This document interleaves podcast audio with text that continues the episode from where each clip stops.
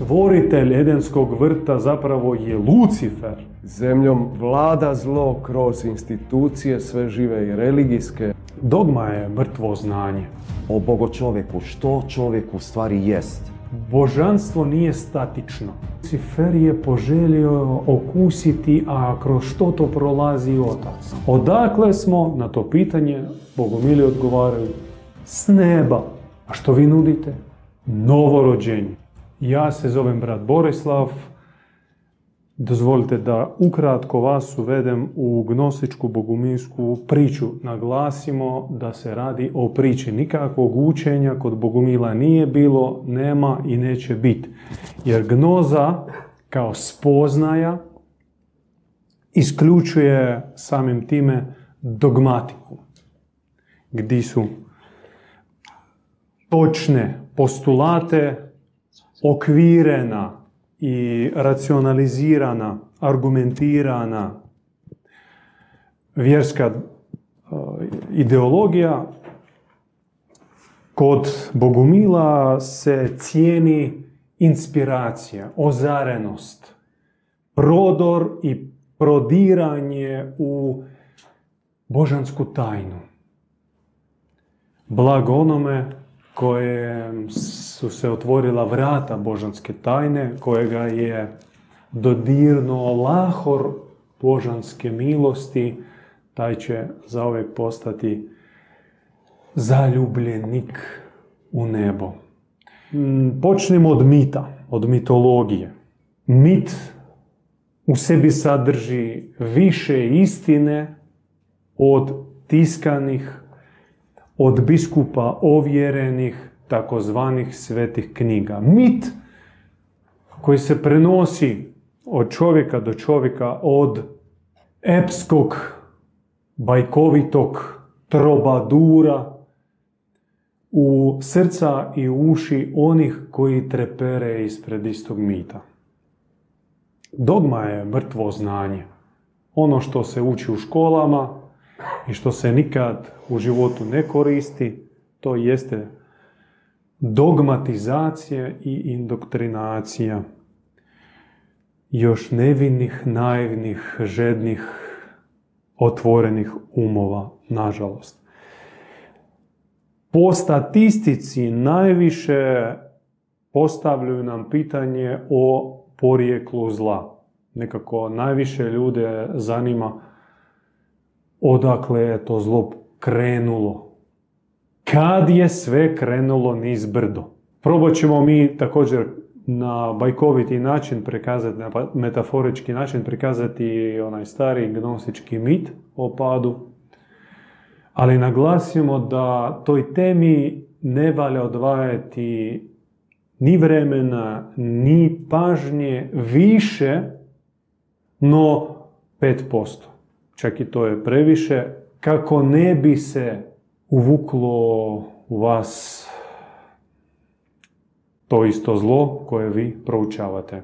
Ako budeš beskonačno stajao gledao provaliju, jednom će se tebi zavrtiti u glavi i riskiraš tamo pasti. Bolje se baviti spoznajom dobra.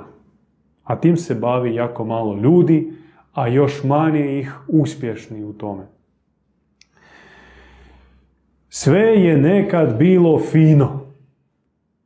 Fino, divno, lipo, krasno, nikakvog zla nije postojalo, postojalo samo svjetlo, samo dobro, samo harmonija i samo ljepota. U neka prahistorijska, čak predkosmološka vremena. Vremena kad još nije bilo ni vidljivog svemira, ni onih zvijezda, galaksija, ničeg još nije bilo, no bilo svjetlo i bilo je božanstvo. I u božanstvu našem svevišnjem postoji jedna važna osobina koju gnostici znaju, a evo, koristimo priliku da vam je otkrimo ako je ne znate, ako znate, samo da vas podsjetimo. Ekspanzija. Ekspanzija ne od osvajanja, već od širenja. Dakle, božanstvo nije statično. Ono nije nikad uokvirano i ne da se ono, ono izlazi uvijek iz svog vlastitog okvira. To se u drevnim spisima prenosi se kao metafora onaj koji je veći od sebe samoga. Ako je on najveći, kako on može biti još veći od najvećeg? Još širi od najšireg? E u tome i jest paradoks, no da se božanstvo širi, da ono stalno nadilazi samo sebe, i mi sad ulazimo u duboku, duboku tematiku provokacije. Da bi svjetlo razgorjelo još jače, njemu je potrebna provokacija. To jest, potrebno proći kroz trenutak iskušenja kako bi ga nadvladao i time postao veći i jači nego si bio prije iskušenja. Da, u Bogu je, tako prenosi bogumilska gnostička predaja, postoji priroda širenja, no i postoji jedan element koji se zove provokacija. Provokacija tame, provokacija ne Boga. Metaforički u mitu to se prikazivalo kao škrinica sa crnom substancom. U grko-egipatskoj gnostičkoj tradiciji ona se zvala meta. Meta. I kaže se da naš svevišnji u, uzimao bi kaplicu crne mete, stavio bi u srce i onda bi prolazio muku. On bi razbolio, on bi prolazio kroz nešto što se ne može opisati riječima.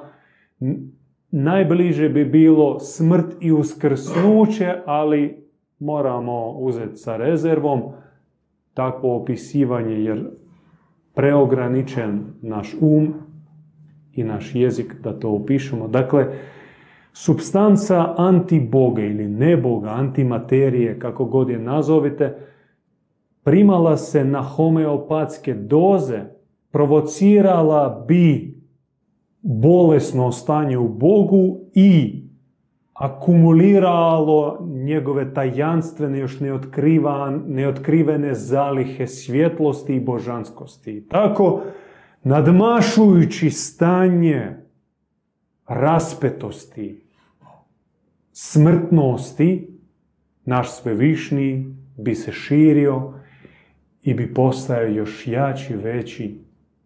I kao pravilo u takvim trenucima njemu je asistirao njegov voleni sin, jedan od zapravo najuzvišeniji, koji se zvao Lucifer, skraćeno Luci, svjetlonoša. I on bi bio tu asistent. I mit, naravno, tako bajkovito prenosi priču kako Lucifer je poželio okusiti, a kroz što to prolazi otac. Što, kakvo je to iskustvo agonije koja se nadmašuje, provokacije zbog koje naš svevišnji postaje još ljepši, još triumfalni, još divni, još snažni. Htio to probati. Ali nije je bio predviđen za to. To je dato samo Bogu. I, kaže predaja, da je on otvorio škrinju i uzeo mete. I od najmanje količine crne substance mete, on je počeo umirat, meta počela ga rastapati, pretvarati u crnilo. I vidivši stanje svoga sina, svevišnji proizvede tajanstvenu kaplicu, proto substancu ili koncentrat svoje ljubavi i stavi u srce Lucifera i iscijeli ga. Veliko, debelo, ali. Nakon pomračenog iskustva, iako iscijeljen, Lucifer više nije mogao ostati kod oca. Nije htio. I on se obratio svevišnjem sa zamolbom da ga pusti, da on proba sam, da je on okusio nešto što se ne uklapa u njegovu, u njegovo prethodno iskustvo bivanja u svjetlosti, bivanje u kraljevstvu. I on bi probao biti demiurg, stvoritelj. Na što mu otac odgovori, sine moj, nemoj, nemoj od mene otići, jer je to put u bezdan. Ti ćeš se udaljiti i ti ćeš se pomračiti. Nemoj, ostani kod mene, moli ga dobri otac. Međutim, nije smijeo naš dobri i svevišnji prekršiti zakon koji vlada u univerzumu i jedan od najvažnijih, a to je zakon slobode. I pusti ga. I pusti ga i kaže, pozove, sad se tu pojavljuje majka u priči kao božanstvo u ženskom licu, kaže, tebi prepuštam Lucifera, vodi brigu za njega, ako treba, ispravi ga. I to se dogodilo ponovim u prah historijska vremena, vremena kada ničeg vidljivog još nije bilo i tako počinje priča o palom Luciferu. Naravno, opaska je tu da se radi o našim slikovitim pokušajima opisati nešto što se ne može opisati, ne može se ni umom ni srcem mm. doprijet onih vremena i osvijestiti globalnost tih velikih zbivanja, čije posljedice mi konzumiramo dan danas i čije smo mi posljedice. Mi smo ovakvi u tijelu, u kostima i mesu, kako se veli na stečku, nastavak prvotne drame sa Luciferom padom. Želim vam predstaviti jednu knjigu za racionaliste ova knjiga. Dakle, ko ništa ne vjeruje u bajke i mitove, nego kaže daj mi faktologiju. Di je to napisano, koji pop je to spomenuo. Evo, čitajte ovu knjigu našeg prijatelja i brata Vinka Mičetića iz Rijeke, teologa, koji je obradio sva postojeća historiografijska vrela što se tiče crkve bosanske, ali povijesti Bogumila na području Dalmacije i Slavonije. Dakle, sve što postoji o Bogumilima vi ćete naći u ovoj knjizi. Ona se sastoji od povijesnih činjenica i nešto o vjeroučenju, ali naglasimo kroz pogled njihovih progonitelja. Jer nema ništa zapisano i dostupno vama, uključno i na internetu i po knjižnicama, a što nije bilo napisano inkvizicijom. Samim time morate čitati sa rezervom. A ova knjiga je puno važnija. Ona je skroz tanka čovjekov pad, ali prikazuje kako, što se događa nakon Luciferova pada, jer tu on dolazi i cima duše, ajmo braćo u moj, u moj vrt, u moju baštu. Ajmo u moj projekt, ajmo, imam za vas takve atrakcije koje nikad nećete vi doživjeti ovdje u vašem dosadnom, usporenom, kraljevstvu. Zapravo, kaže on stanovnicima neba, Otcu nije stalo do vas. On se bavi onim širenjem, krize, on živi samo od sebe. On je veliki narcis, samo zaljubljenik. A vi, vi ste muhe uspavane. Ja pak, kao vaš brat, uvijek sam bio, jest i ostaću vaš brat i prijatelj, vaš pokrovitelj. Hajmo sa mnom. I veći dio stanovnika neba, anđela, njega je odbrusio, rekao, ajde ti, fino, vraćaj se odakle si došao. No, bilo i onih u koje Lucifer je uspio ubaciti sjeme sumnje. E, tako nastaje priča o padu duša. Sve počne od sumnje. Od male, male, male. A što ako? Da, ono, nema dima bez vatre. Možda on nije u svemu u pravu, ali kao nije, nije, nisu njegove riječi lišene smisla u potpunosti. Ajmo pogledati sebe. I trebalo je vremena da iz one klice sumnje izraste odluka da jedan dio nebeskih stanovnika okrene svoja leđa sunčevom prijestolju svevišnjega i licem potraže protekciju Lucifera, krenu u njegovu u njegov projekt.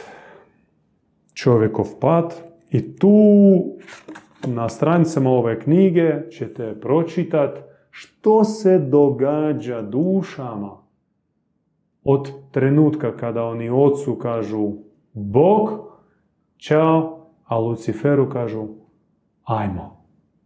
Kako ih uspava, kako radi operacije, kako ih preinači, kako mijenja njihovu prirodu, kako briše im sjećanje na nebesko porijeklo, kako svjetlo uzima kako bi ga koristio za sebe, a nadomjesti to sa crnilom, sa blatom, sa pomješanošću i na kraju, tek na najzadnjim stupnjevima njegova projekta, duša se odjeva u kostur i meso. Dolazeći na zemlju, sve se zaboravlja. Zaboravlja, zaboravi se na odakle smo došli, zaboravi se da smo božanstva, da, tu i tamo se to osjeti, ali se zaboravi i čak kad bi jedan rekao da vidim, da osjećam, da se sjećam, ne daj Bože, da sam anđeo nebeski, svi bi, a najprije naši, najbliži, odrasli, pametni rekli vodi ovoga na psihijatriju. I život u zaboravu, život u animalističkim nagonima, plodi se, množi, dominiraj, traje sve dok se ne dogodi probuđenje. I tu nas može podsjetiti mit o Adamu i Evi.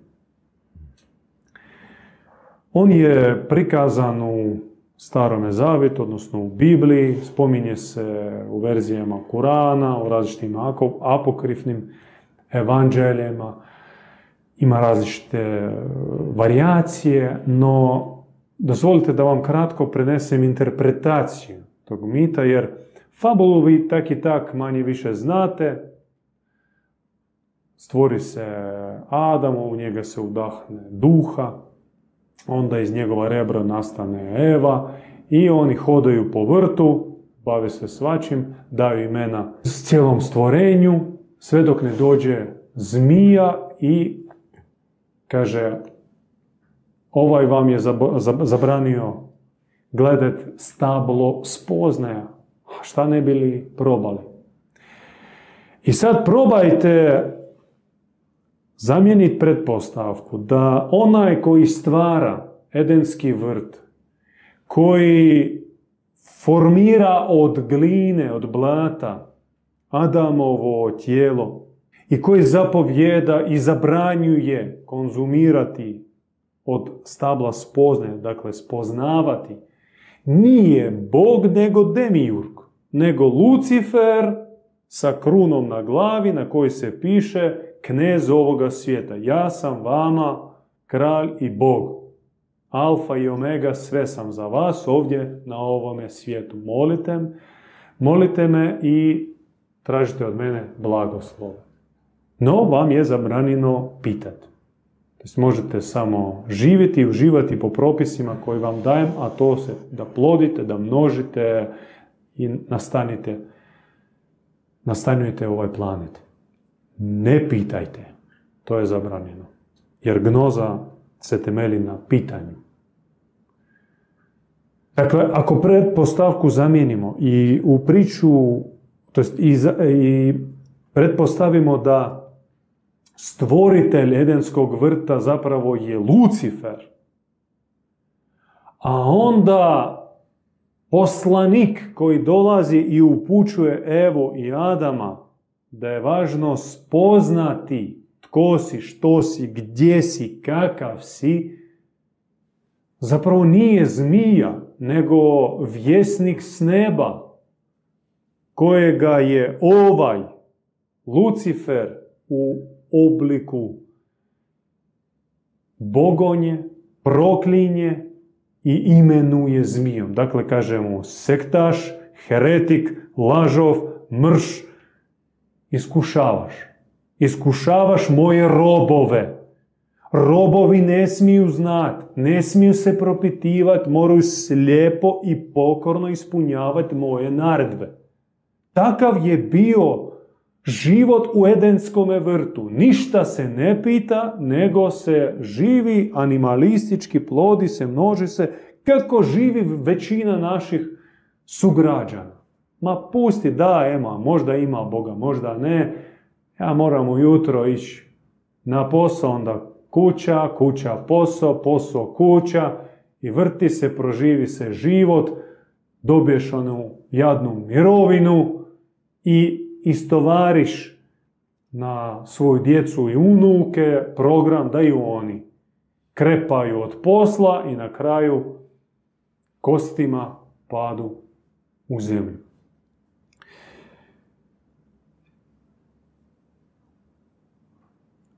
Ako zamijenimo pretpostavke i uvedemo u priču Lucifera kao stvoritelja Edenskog vrta, Biblija, osobito Stari Zavjet, osobito knjiga Postanka, postaje logična, postaje jasna, razumljiva. Jasno zbog čega se naljuti jedan put taj koji prikazuje se kao stvoritelj. Zašto izvriguje prokletstva na Evu, na Adama? Zašto im prijeti? Zašto ih za vrat izbacuje iz svoga vrta i još zaprijeti sa anđelom koji ruci drži dvosjekli vatreni mač. Odakle ona, onaj bijes, ona ljutinja? Zar to može biti u dobrog roditelja? Pa čak i ako njegovo dijete zgreše. Ne. Sve dobiva smisao. Onda, ako je Edenski vrt sukladno ovoj pretpostavci, ništa doli projekt Lucifera, njegova klopka, to jest život bez Boga, život onakav kako su nam predlagali naša braća komunisti, ajmo graditi bratstvo i jedinstvo, no, znate, nisu svi jedini i nisu sva braća, a na kraju, gledano brojčano, najviše su pobili svijeta. I Kina, i Sovjetski savez, i Jugoslavija, i Kambođija, gdje god su se dograbili do vlasti, prolili su mora krvi. Ateizam, sad neomarksisti dolaze ponovno sa već katedra zapadnih sveučilišta, sa novom pričom, sa pokušajem novu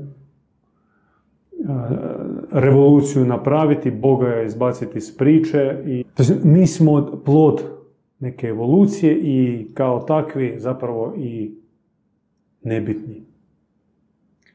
I za toga stoji masovni novi genocid. I za njih, i za ideje neomarksista dolazi, već se vidi, nadzire se pokolj, ali već ne milijuna, nego milijardi. Zato što im to će smetat. Prvo sve vjernike, onda sve istino i pravdoljubce, onda one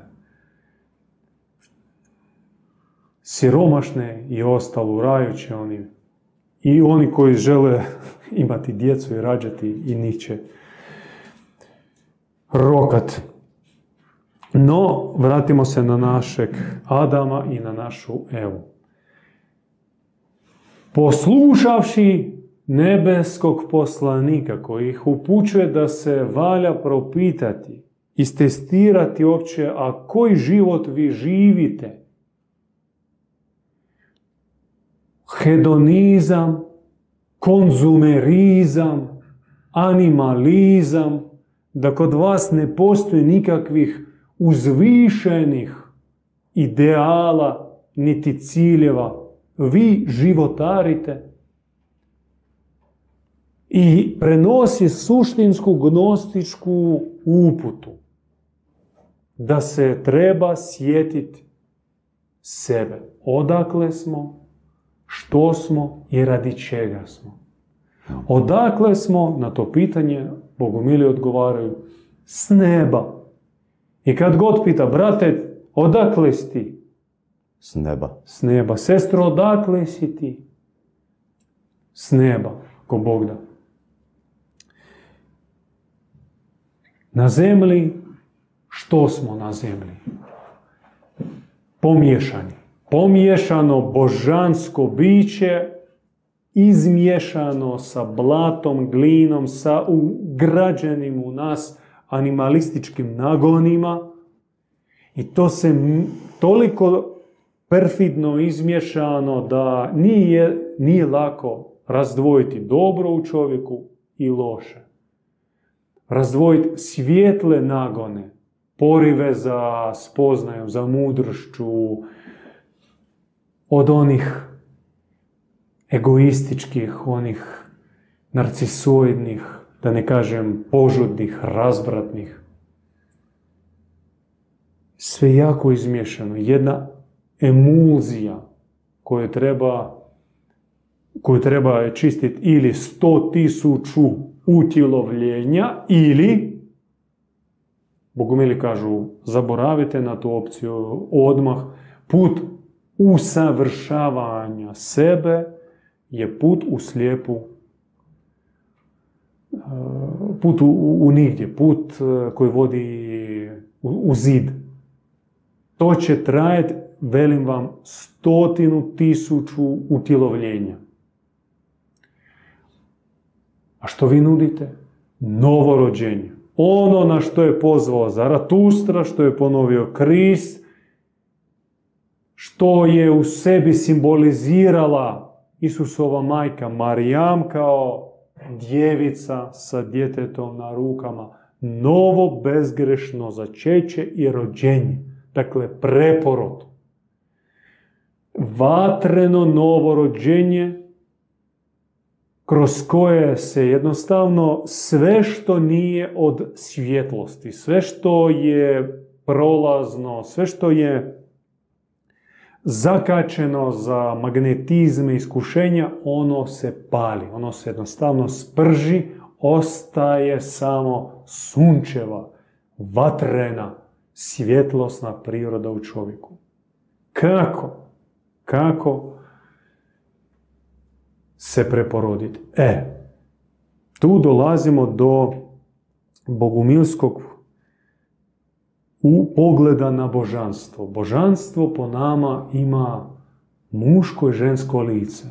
Spomenuli smo oca, spomenemo i majku. Majka i otac su dva lica istog Boga, istog božanstva. Kao, e, pametno ću riječ upotrebiti grčku hipostaza, hipostaza, hipostasis. Grčka riječ koja znači uh, lice, lik, osoba, ali ne bukvalno sjedi čača i sjedi mater i dvojica upravljaju sa svijetom, nego to je jedno te isto božanstvo koje u sebi zaključava minimum te dvije prirode, jer ih ima i više. Treća priroda, ako prve dvije su otac i majka, majčinska i očinska, onda treća, pogodite, jeste ko će? Pa jeste dječa.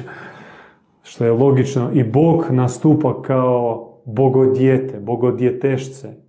I misteriozno.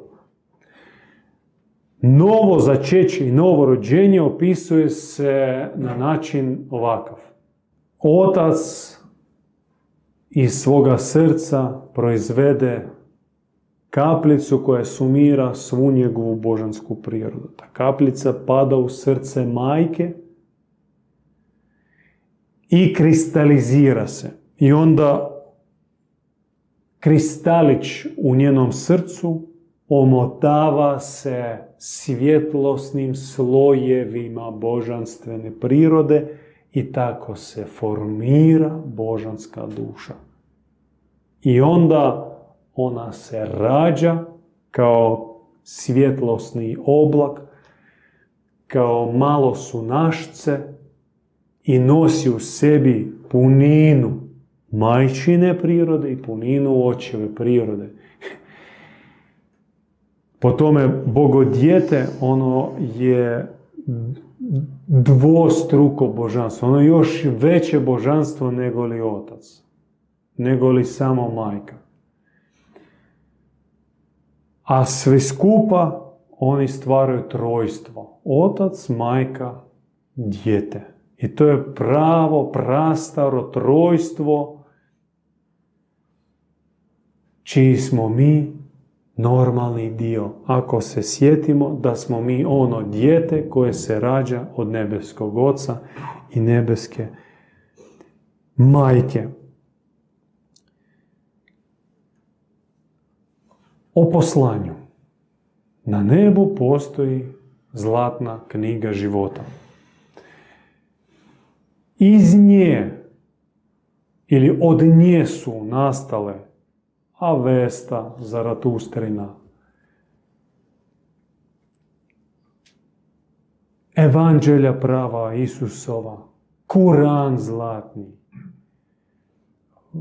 i ostale knjige koje su se spuštale preko poslanika svojedobno prisutnih na zemlji.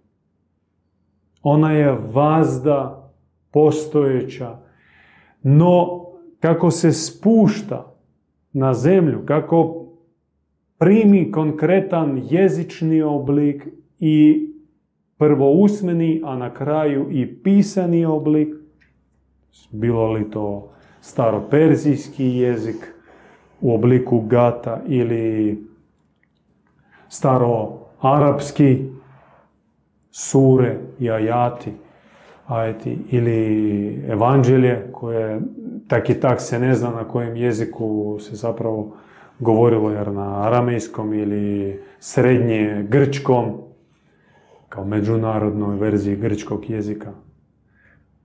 koji ne. Samim time s vremenom pokriva se prašinom i degradira. Da, svako poslanje koje se spušta na zemlju izloženo je vremenu i zub vremena ga grize i devastira. U, svakoj, u svakom poslanju, u svakoj svetoj knjizi vi zasigurno ćete naći predivne bisere božanske mudrosti. Univerzalnost, svjetlosnost, dobrotu, toplinu.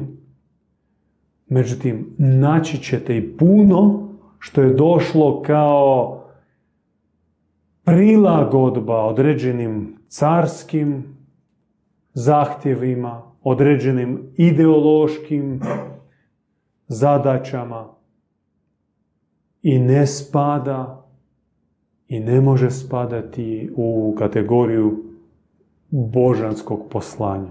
To je donešeno ljudskom rukom sa nebožanskom svrhom. I zato, i baš zato, nebo ponovno spušta na zemlju, ili ajmo reći, šalje na zemlju novog poslanika koji donosi novo poslanje. Ono je novo zato što nikad se ništa ne ponavlja. Živimo u novo vremena, pred novim izazovima, ali istovremeno i u tome je fenomen i indirektna potvrda istinitosti poslaništva, ona se referira na originalno poslanje i podudara se sa spomenutim božanskim biserom koji ćete pronaći u svako od spomenutih svetih knjiga. To jest, događa se očišćavanje, osvježavanje već postojećeg poslanja. To isto uradio poslanik Muhamed sa evanđelima Kristovim, rekao kršćanima, braćo, vama Krista nije ostalo ništa, vi ste njega pretvorili u popis dogmi i religioznih obreda. Vi ste se vratili na štovanje idola. No isto i Krist prije rekao i u Perzima istima i Zoroastrijcima što ste pretvorili Avestu i predivno učenje Zaratustre. Divam je dobri bog Ahura Mazda koji se brine za svakog malog čovjeka i štiti ga od nepravde. Pa vi ste postali jednostavno državni instrument. Obskrbljujete tiranina, despotije, a osobito kad, kad je došao u Jeruzalem i tamo pričao. Mi vjerujemo i na tome stojimo da među nama živi poslanik. Ivan. Može se relativizirati poslanje ili poslaništvo kroz e, pojam kolektivnosti. Dakle, kao nebo može istovremeno spuštati i više manjih, većih, to manjih poslanika ili vjerovjesnika, no poslanik koji povuče crtu i nakon njega nastoje novo doba, dolazi jednom u tisuću godina. Hoćete vjerovali ili ne, no poslije Ivana nastaće novo doba. I za 500 godina ljudi će živjeti u paradigmi koja se spušta preko 200 knjiga njegovog bogospisa. Radi se o velikoj riznici božanske mudrosti. Radi se o autentičnom pogledu na velike svece, na velikane duha, iz prošlosti. Radi se o alegorijskoj, poetskoj, alegorijskom opisivanju božanske i zemaljske stvarnosti. Recimo njegova poezija broji 30 tomova. A to on kaže, najbolji način ili možda jedini čovjeku dostupni način opisati Boga. Glazba i poezija. Ne možeš ti sad teološke eseje pisati i dokazati opće postojanje Boga i superiornost božanskih ideala. Ako s te perspektive gledamo, onda upravo zapravo ovi koji kažu use nasi i tako dalje. Tak ćeš prosperirat i zaboravi na one moralne priče. Dakle, isplati se biti lopov, razbojnik, gaziti ostale, ići po glavama, po kostima i dogurati se do vrhunca prehrambenog lanca. Ne isplati se biti tragač, biti gnostik, biti svetac, jer ćeš biti prognan, bit ćeš e, siromašan u više slučajeva, e, neshvaćen, neprihvaćen do određene mjere i do određenog trenutka. Ali zato ćeš živjeti Boga, zato ćeš e, imati radost koju nema ni jedan čovjek od ovih bogataša, zato ćeš imati toliki mir u srcu koji ni jedna vikendica, ni jedno ljetovanje ne može pružiti. Mir od ravnoteže, jer znaš odakle si došao i gdje ideš, gdje se vraćaš. I tvoj trenutno bivanje u kostima, u mesu, pred iskušenjima je opravdano i čak predviđeno s neba, jer i to vodi ka pobjedi. I to što smo se udalili od Boga i to što smo se okorili u zlu i više puta smo pregazili svoju vlastitu savjest i bližnje smo iznevjerili, izdali, postupili smo nečasno, ligavo, kukavično i sad da ne nabrajamo sve naše propuste jer svatko ih zna kada se mi vraćamo Bogu, kada mi otvaramo mu srce, i onaj naš pad i naša mizerija, naša niskost, naša palost i podmuklost služi kao podloga od koje se mi odgurnemo i poletimo i onu bol i onaj stid pretvorimo u našu snagu, što više u moć kako bi, s kojom pomažemo drugima. Jučerašnja slabost, slaba točka, jučerašnje iskušenje, ovisnost, kad je iskajemo, kad je predočimo svevišnjem, i od njega dobijemo pomoć, kad se preokrenemo na 180 stupnjeva, da nas služi kao mač koji mi udaramo po izvoru iskušenja i time spašavamo druge. I sad u ovom životu, mi smo rekli, može se preporoditi i to jedini pametan pristup duhovnom putu. Ne se usavršavati milijune godina, milijune utjelovljenja, već se preporoditi potpuno i iz kategorije onih u iskušenju postati su iskupitelji, su spasitelji, pomoćnici, svjetlonoše, borci, vitezovi, junaci, moliteli, vjesnici, bogo očitovatelji. Kroz svoj pogled, kroz svoje misli, kroz svoje riječi, kroz svoje pokrete, kroz svoje postojanje očitovati savršenstvo Boga na zemlji, svjedočiti ga na svakom koraku. I time buditi ostalu našu braću.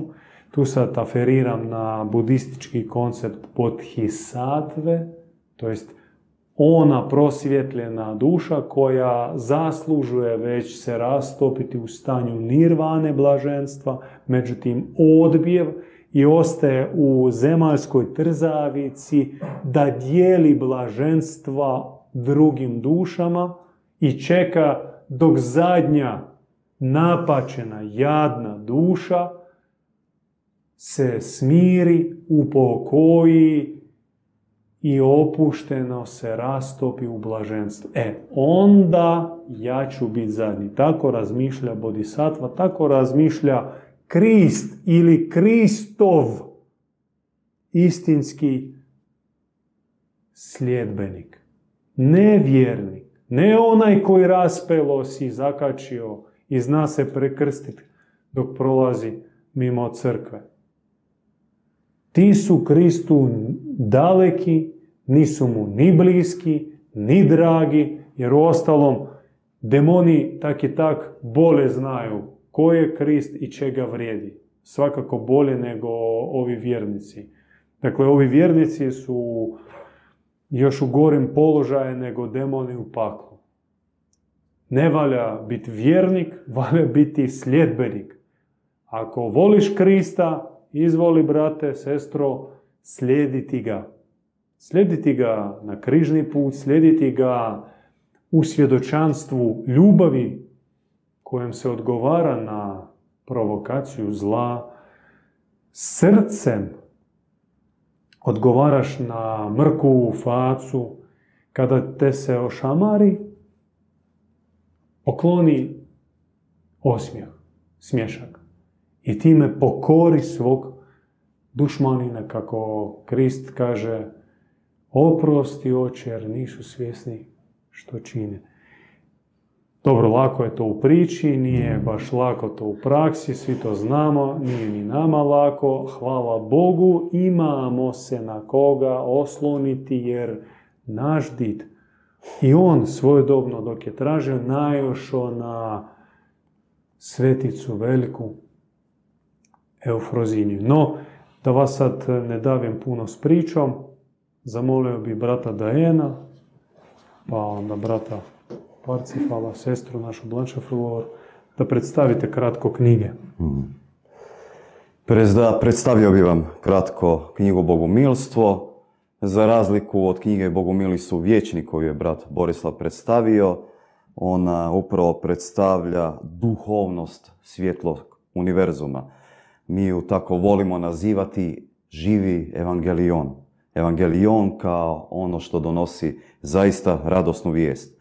Ona je ukupnost, objedinjenje upravo poslanja koja su bila još od naših prapočetaka ovdje, civilizacija uključujući hiperboreju, pa ćete tu naći mitsko-poetski izričaj o hiperboreji, prastaroj civilizaciji, pradrevnoj prototipu svjetlih civilizacija koja je nekad davno ovdje bila na zemlji, o Atlantidu, mitu Atlantidi, mit o porijeklu zla, ovo što smo i danas malo predstavili kroz našu besjedu, kroz naše predavanje, zatim o bogočovjeku, što čovjek u stvari jest, e, od čega se sastoji njegova originalna priroda.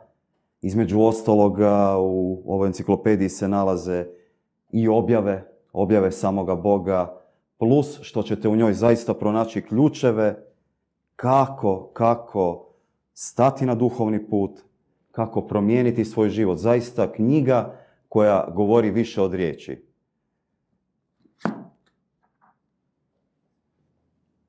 Zatim bih vam predstavio ovu prekrasnu knjigu Pole duha. Možete vidjeti naslovnicu puno ljepše ovdje iza mene. sam naslov već govori, misli bogumilskog djeda. I samog bogospisa našeg dida Ivana, tako u svojim ozarenim noćnim bdjenjima, u svojim molitvama, je u svoj, svoje dnevnike zapisivao svoje ozarene misli, aforizme, kako su mu dolazili. I mi smo se potrudili barem jedan mali dio tako iz bogatog bogospisa predstaviti u ovoj maloj knjižici. Tu možete pronaći misli o čovjeku, o demokraciji, o ljubavi, e, o Kristu, o majci, o božanstvu. Dovoljna je jedna misao da vam ispuni cijeli dan, da o njoj možete promišljati. Dozvolite mi samo da jednu kratku pročitam. Čovjek je najveća vrijednost zato što je u njemu punina božanstva, bez obzira na sve izdaje, padove i skretanja. To je kredo istinskog humanizma. A ne ovoga što nam danas predstavljaju kao humanizam, gdje ispada da su samo puke riječi, no vidimo što se događa oko nas. I za kraj bih, vam predstavio krilo Bogorodice. Jedna prekrasna knjižica objava Majke Božje, gdje je ona sukus tri veća toma, tri veće knjige, to su biti odabrani dijelovi bogorodičnih poruka iz krila Bogorodice, bijele kupelji i na pločama srca. Ono što mogu reći osobno, ova knjiga zaista, upotrebit ću taj izraz, udara u srce. Zaista ga osvjetljava i otvara. E, I primijetit ćete dok ćete čitati, dok ćete otvarati, da ono što će ona vama predati je upravo da ćete dobiti na trenutke bljeskove onih sjećanja o kojima smo pričali na svoje porijeklo i vi ćete zaista moći doživjeti glas majke kako govori svome djetetu. Tri figure, tri lica svakog istinskog tragača koji uh, proučava religiju, proučava duhovnost, koji želi otkriti dublji smisao života jesu Bog, jesu Krist i jesu Marija. A istovremeno o njima postoji oko njih postoji najviše nejasnoća, najviše polemike, najviše teza i najviše neodgovorenih pitanja. Ja ću vam predstaviti tri knjige koje čine, ajmo je nazvat, organsku trilogiju bogumilskog učenja. Sjedinjuju pogled na Krista, na njegovu majku Mariju i prema tome doživljavaju svoju sintezu u pogledu na Boga.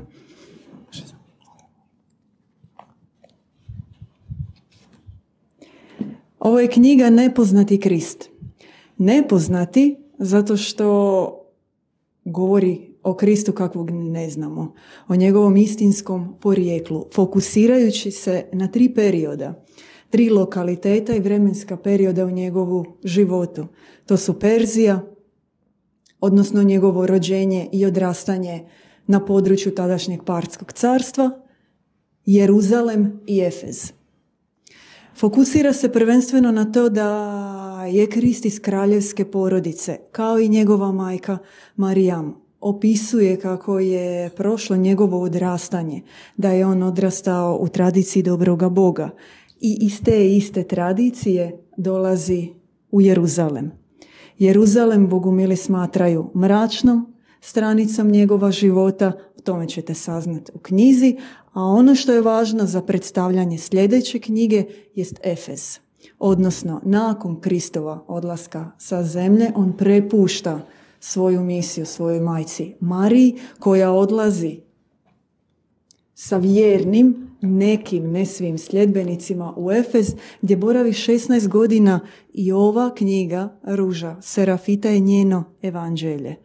Tamo sa najbližim učenikom Ivanom ona se obraća čovječanstvu ne tadašnjeg samo Efeza, odnosno područja Turske gdje se taj grad, današnji Ismir, nalazi, nego je ona poslanica za današnje doba, znači tisuće godina unaprijed ovdje je poruka za svakog čovjeka i istinskog tragača. I sada ono što sam najavila, samo kratko, a to je Bog o kojem je Krist govorio, Bog kojeg je sama Marija preko svojih poslanica, preko svog učenja u Efezu htjela približiti, nije Bog starog zavjeta, nije Bog knjige postanka, nego onaj dobri Bog koji odjekuje u srcu svakog čovjeka koji zna da Bog ne može suditi, ne može kazniti, ne može pokrenuti ratove, nego voli, želi nas vidjeti u punom sjaju kao razvijene ličnosti. I ova knjiga analizira detaljno Stari zavjet pokazuje sve njegove slabe dijelove i odvaja Krista koji je svjetla ličnost Novog Zavjeta od tog upitnog prvog dijela takozvane svete knjige Biblije. Za svakog istinskog gnostika, tragača, onoga koji se želi uroniti u jedno duboko učenje, u duboku spoznaju o dobrom Bogu, ova knjiga je alfa i omega. Sveta eufrozinija i pouke, njene pouke, kako postati bolji, kako se vratiti u biti u izvorno, istinsko stanje čovjeka koje, koje jest čisto, djevičanstvo, koje nije pomiješano, koje nije zlo, koje nije tijelesno, nego je duhovno, svjetlo.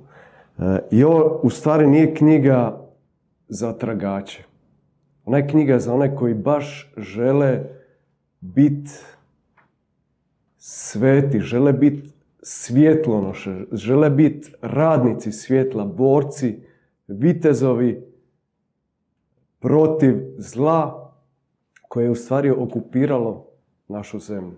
Mi toga možda nismo ni svjesni, ali zemlja je okupirana zlom, zemljom vlada zlo kroz institucije sve žive i religijske i o, zemaljske.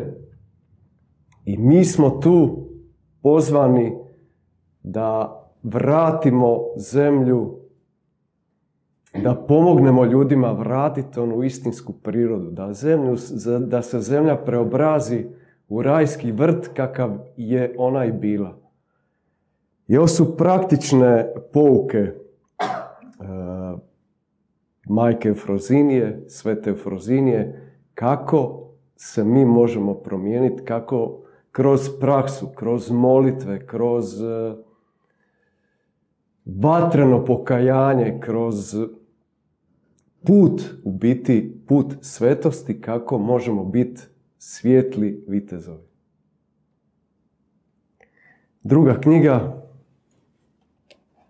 Uh, Ivana Bogumila, našeg duhovnog oca, koji je u svom traganju, uh, koji je i sam bio na neki način tragač, prošao i kroz ezoteriju i kroz sve te neke i istočne prakse i teozofije i tako dalje. I on je u svom traganju za Bogom, za stvarno ono, onim istinskim učiteljem našao sveto Efrozinije. Moram još napomenuti da svjedočanstvo o njenoj svetosti je njeno, njeno tijelo koje je nakon što ona otišla za zemlje ostalo neraspadnuto, ostalo je mirotočivo, miomirisno. To jest to djevičanstvo koje, koje ostaje, koje jest vječno, neraspadljivo. Ova knjiga, ovu knjigu je e, Ivan Bogumil napisao prije 40 godina na početku, u stvari svog duhovnog puta, ali ona je, ona je aktualna, ona je živa, u njoj ćete naći toliko svjetla, toliko inspiracije, toliko ljubavi. Ona govori o o raznim temama, o pokajanju, o duhu, o ljubavi, o razumu, o bližnjima, o svetosti i podijeljena ovak na, na kratke misli i, na, i po temama, tako da otvorite, pročitate, osvjetlite cijeli dan jednom tako svjetlom misli. Što dakle dalje? Evo, čuli ste priču i o padu i knjige ste knjige smo predstavili, ima, ajmo tako reći, četiri faze, ozbiljne faze u životu čovjeka, počevši od intervencije Boga u njegov život. Prva faza se zove obraćenje. Obraćenje. Samo odglagolska imenica nas podsjeća na potrebu da se zaokrenemo. Išli smo u jednom pravcu, evo sad se moramo okrenuti i maltene u suprotnome nastaviti. Obratiti se znači preokrenuti se. Što uključuje da staviš na vagu, potrebu da staviš na vagu sva svoja uvjerenja, sve svoje vrijednosti, ideale, ciljeve, svoje ambicije, svoje želje, svoje darove i talente, sve to staviš pod mikroskop i proučiš.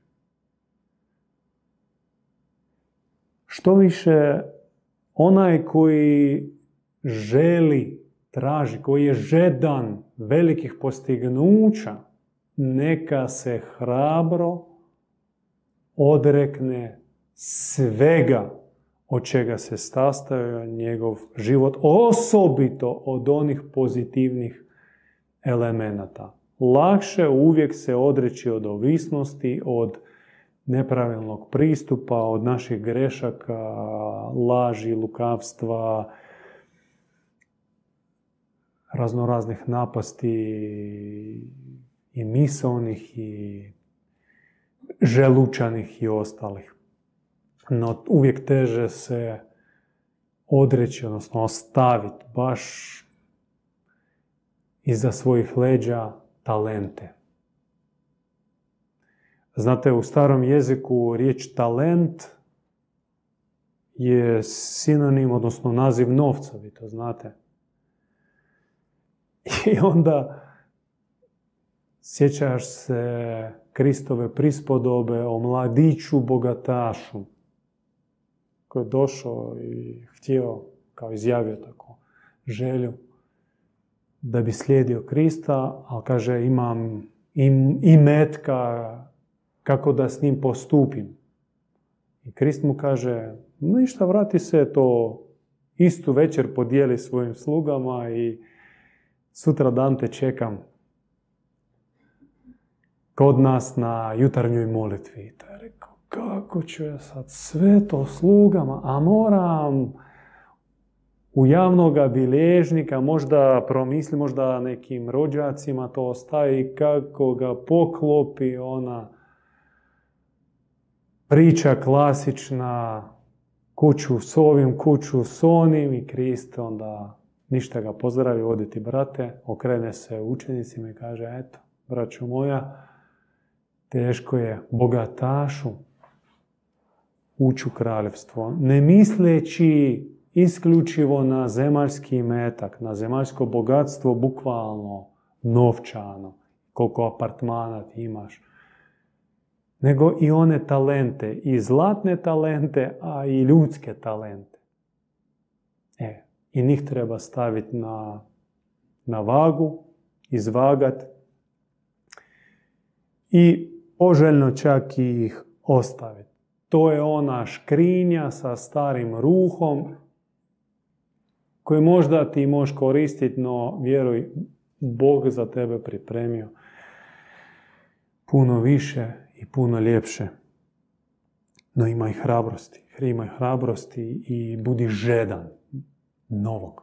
Dakle, obraćenje traje traje jer uključuje analizu, katarzu i kajanje i priznavanje svojih grešaka i suze i noće provedene na koljenima, uzdignutih ruku, Bože, Bože, oprosti, kada se vraćaju sjećanja onih trenutaka kad si se ponašao, pardon, ko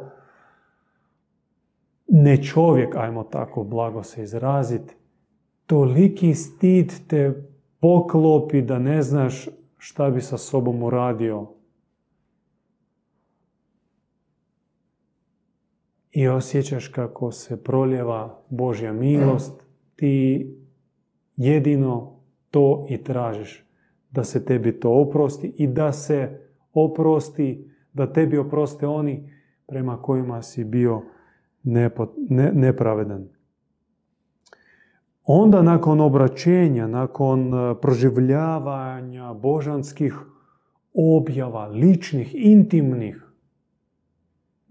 tijekom noćne molitve ili na hodočašću, kada pluća se ti napune lahorom s neba, kada požar božanske ljubavi tebe razdire iznutra i ti osjećaš koliko božanstvo voli svakog čovjeka. I onog sveca čistoga, ali i onog jadnog narkomana i razbojnika i zatvorenika, pa čak i našu voljenu braću iz vlasti. I njih voli, i njih voli, i njima, i za njih ima poruke, no malo strožije. I ti osjećaš i tebe to razdire, i ti živiš u vrtoglavici božanskih posjeti i hodaš ko luđak.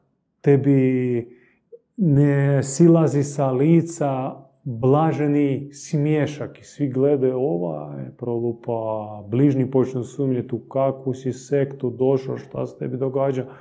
Pa znaš što ti prekrsti, to ti je to, odi, zapali, svijeću, ne možeš više od toga.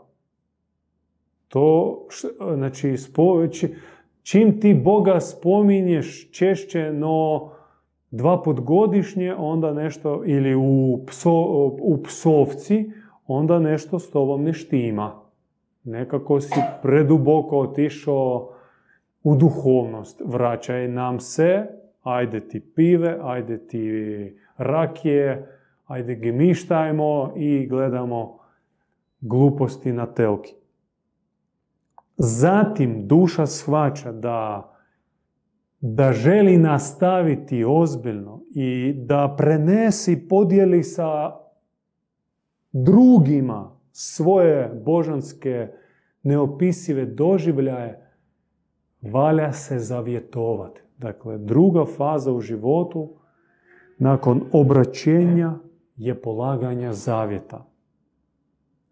Ih bogumili ističu tri najvažnija, ima ih i više, ali tri su najvažnija, temeljna, bez kojih nema daljnjeg napretka.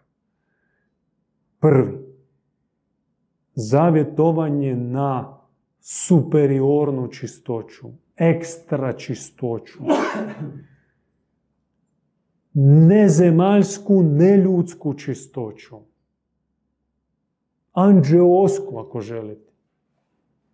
Baš nevinost, baš, ajmo upotrebiti našu omiljenu riječ, djevičansku. Na djevičansku čistoću. Zavjetuješ se kao obećajem živjeti u čistoći Bože čuvaj me. Ali ja iskazujem svoju namjeru i u tome je srž zavjetovanja. Drugo zavjetovanje je poslušnost starijoj braći, starijim sestrama, jer te Bog odmah stavi u sredinu čistih. Čim se zavituješ na čistoću, on tebi pokaže, pokaže evo, budi među njima i uči od njih. No, da, da ukrotiš svoje ego, da se preformatiraš, da naučiš se razmišljati ne onom starom pameti, nego ozarenim mislima, da se naučiš gledati drugačije, procjenjivati, reagirati drugačije, da se oblikuješ, da postaneš zapravo novi čovjek, trebaš se zavjetovati na poslušnost. Poslušno primiti oblikovanje. Ono uvijek bude konstruktivno, blago naklonjeno, dobrohotno, nikad prekomjerno i prirodno. I blago onima koji, znate, potpuno prirodno se osjećaju u bratsko-sestrinskoj sredini i poslušno se ponašaju. Im kažu, moli se, mole. Kažu, ajde spremi ručak, idu i spreme ručak. Kažu im, odi sada na kraj svijeta i odnesi knjigu, odnosno porukicu, srećeš tajanstvenu dušu. I to idi i traži da tebe ljudi sami povezu i smjeste. Poslušno to radiš i kakva čudesa, kakva ukazanja, kakve božanske objave, kakvu milost i kakvu brzu promjenu doživi onaj koji se zavjetuje na poslušnost da vam ne mogu opisati. Treća faza preobrazba. Preobrazba uključuje malo i osobnih napora. Da, smo rekli, i obraćenje, promjena, Bog tebi govori. On tebi udiše svoj dah. On ti šalje svoje misli. Zatim poslušnost da se naučiš se nositi s novom realnošću, s novom milošću. A zatim ide preobrazba koja uključuje i praksu i preobrazba traje. Traje godinama. Važan je prvi prodor, asketski udarac. Ako želite ozbiljnih pomaka u vašem životu, morate barem pola godine pojačano postiti, povećano moliti, češće se zalijevati sa ledenom vodom, manje pričat i uranjati se u poslanje. I još ima drugih asketskih praksi, manje spavat, više služit. Osobito tih prvih nekoliko mjeseci.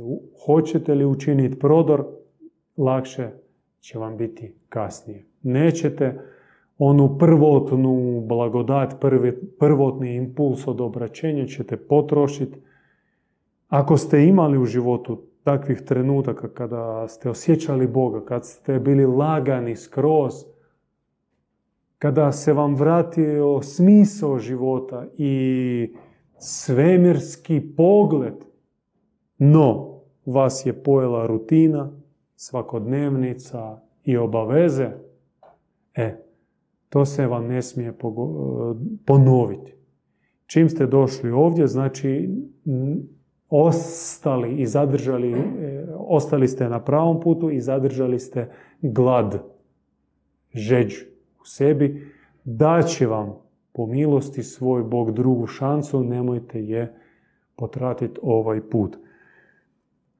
Tu treba naravno spomenuti i trenutke i pustinje i kada Bog malo se povuče, malo se sakrije i gleda kako ćeš ti postupiti.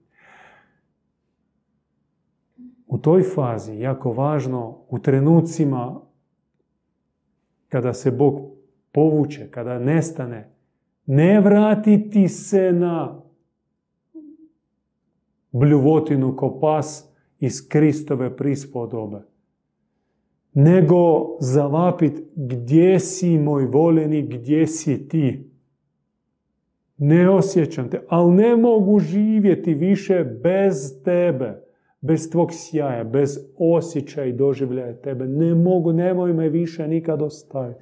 E tako me se on vraća. E testira, vidi da si vjeran, vidi da si žedan, vidi da si revan, vidi da ga tražiš, da se mučiš, vraća se još jače, u još većem uh, refulu svog božanskog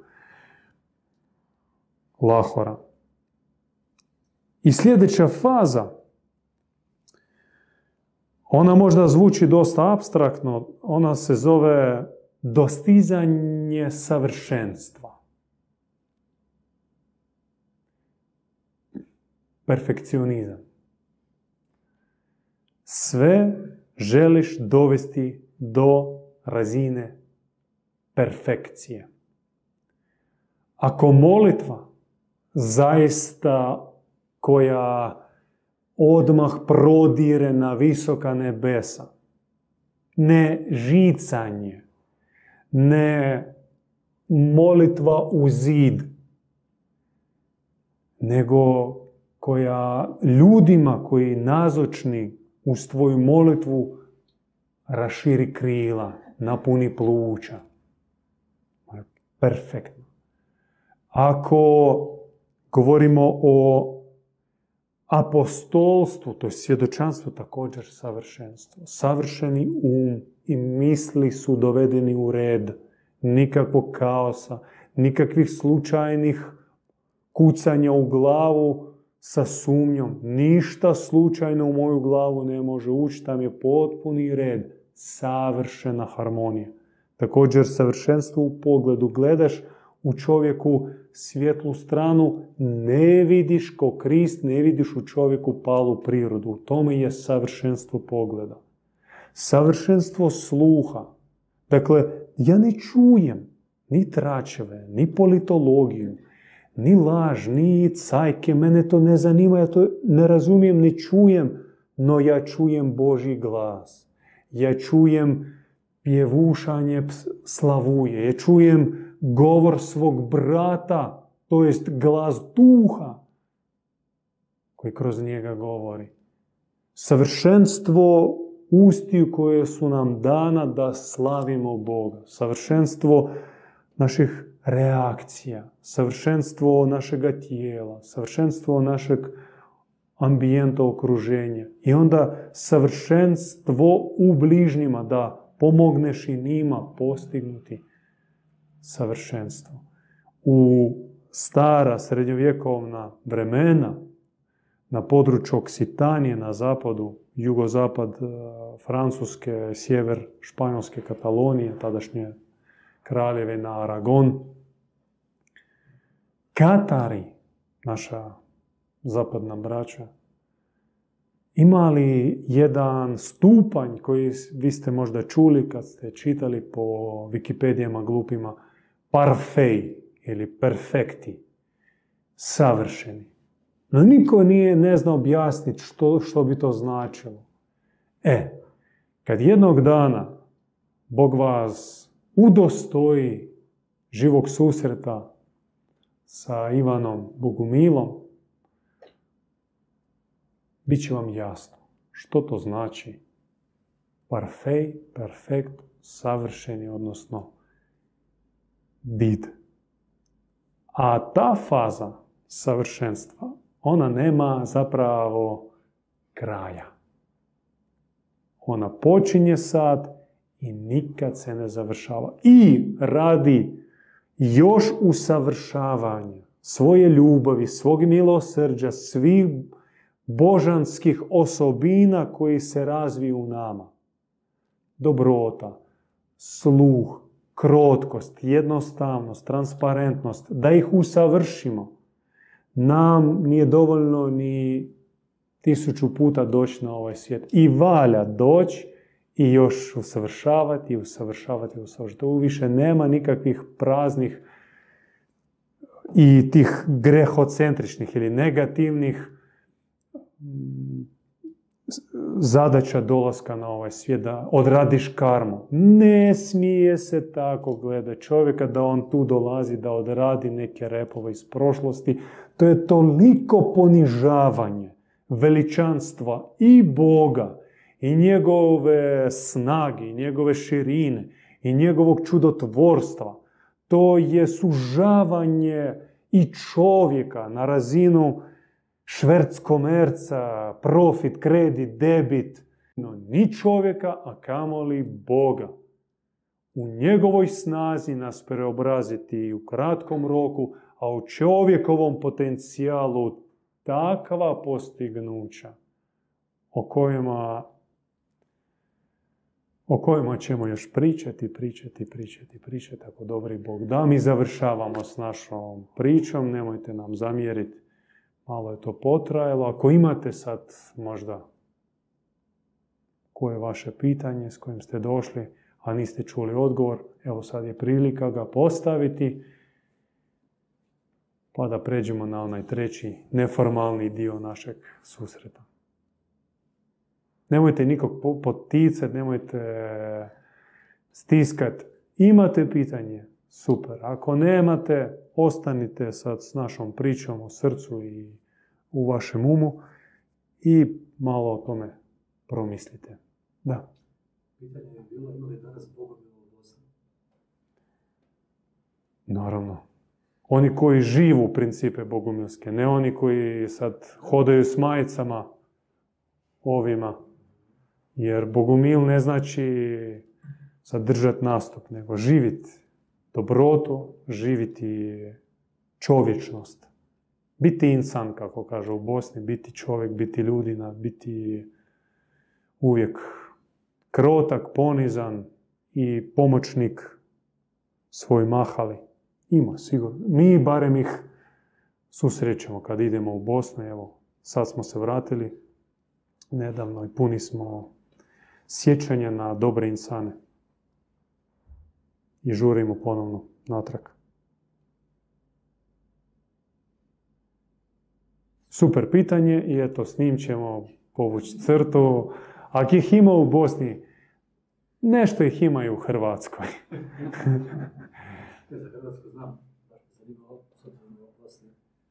prije više stotina godina bilo Bogomila povijesno. Ima, ima nevjerojatnih tamo bogumila koji, do kojih nama, koji se svjesno trudimo biti osvješteni, duhovni, još rasti, rasti, rasti. Nismo im ni do koljena. Gledano dobrotu, širinu, mehkoću, opuštenost, mirnoću. Tako.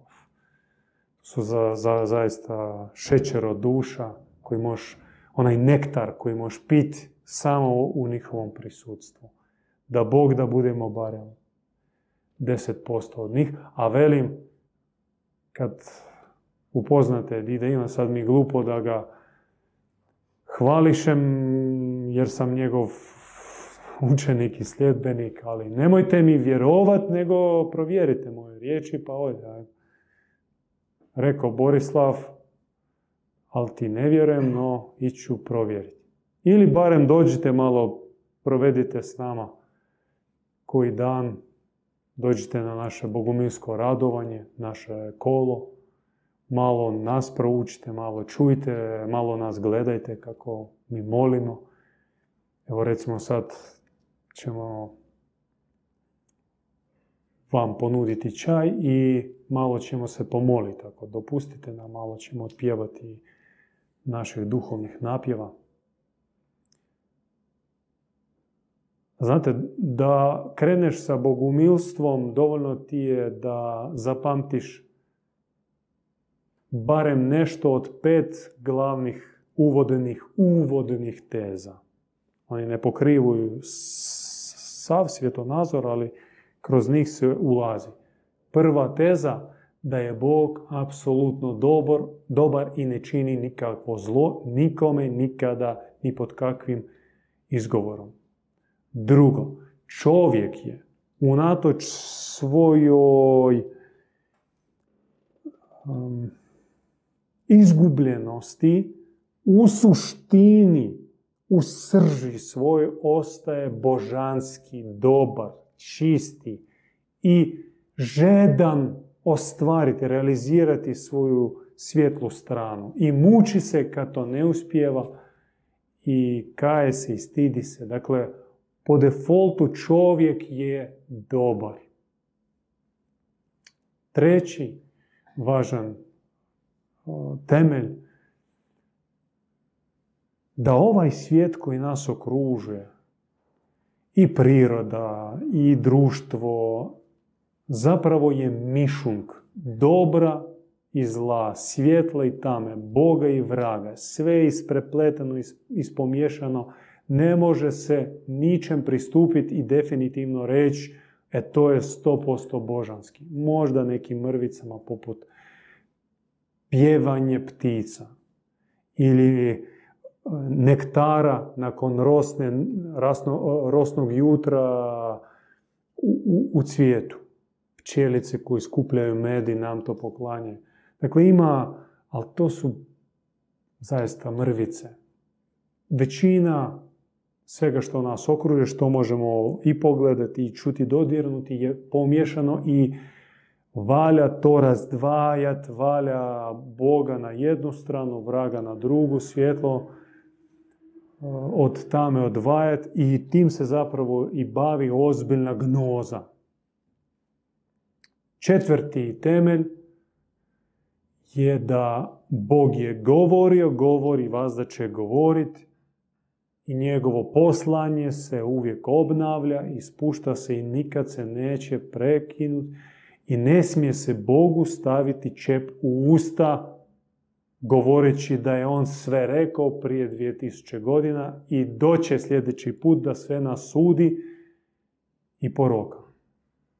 On govori, on stalno govori, govori svima nama u velikim poslanicama i govori osobno i to neprekidno svaki dan kroz milost, kroz dobre ozarene misli, kroz bližnje, kroz znakove. Samo treba izoštriti sluha, malo očistiti pogled, malo raskrčiti put do srca i bit će sve. Bićemo upućeni od Boga. I veliki poslanik, to je sustavni dio tog temelja našeg vjerovanja, je Ivan. On sumira u sebi milost svih prethodnih poslanika. A peta peta teza ili peti temelj je da Bog rađa, a da rađa nastupa kao majka. I u narednih tisuću i više godina božanstvo će se očitovati nama ljudima prvotno preko svojeg ženskog lica, preko svojeg majčinskog lica. Bog kao majka. I bez Boga majke ili bogomajke ili velike majke nema puta do oca, neće se spoznati ni Krist, ni svi prethodni poslanici, neće se dogoditi novorođenje, preobrazba, nikakvih pomaka i, i promjena nećete postići ako ne osjetite Boga kroz njegovu majčinsku hipostazu. Ona je ta koja nije bila izložena kvaru, kleveti. Na oca je nabačeno puno toga. Ljage, tipa da je on strogi, da on sve pamti, sve zna, onaj trokut i to Sauronovo oko koje sve skenira i vidi sve naše greške i sve to bilježi kako bi nam ne, ne zaboravio predbaciti na sudni dan. To je kleveta, hula naravno. No, sam spomin na Oca Nebeskog vraća nam traume, strahove, s majkom lakše. Majka na sebi, ona je jedna njena crta koju je važno zapamtiti, neokaljana, imakulata, bezgrešna, neporočna. Tako ne, na nju se ne može zakačiti i ostati ni jedna mrlja. Ona je čista, vazda čista, vazda djevica. I kada se ona ukazuje, duša odmah zna da se radi o našoj osobnoj, vječnoj majci. I onda se mi smirujemo, onda se njoj povjerimo. Dakle, ovih pet teza, Bog je dobar ne čini zla, čovjek unatoč greškama je dobar, svijet je pomiješan i valja tako ozbiljno i pažljivo pristupati svemu. Poslanje se nastavlja i danas se spušta preko Ivana Bogomila i Bog nas rađa preko svoje bogomajčinske hipostaze. Ako barem nešto od ovih pet teza zapamtite, barem jednu zapamtite da Bog ne čini zlo, evo, na 20% ste Bogumil. I onda još produžite. mir vašim srcima, ozaren, ozarenih misli u vaše glave i svjetlosne zrake u vaš, vaše duše. Mir vam. Pozivamo vas na bogumilski čaj i malo neformalno se podružimo, pomolimo.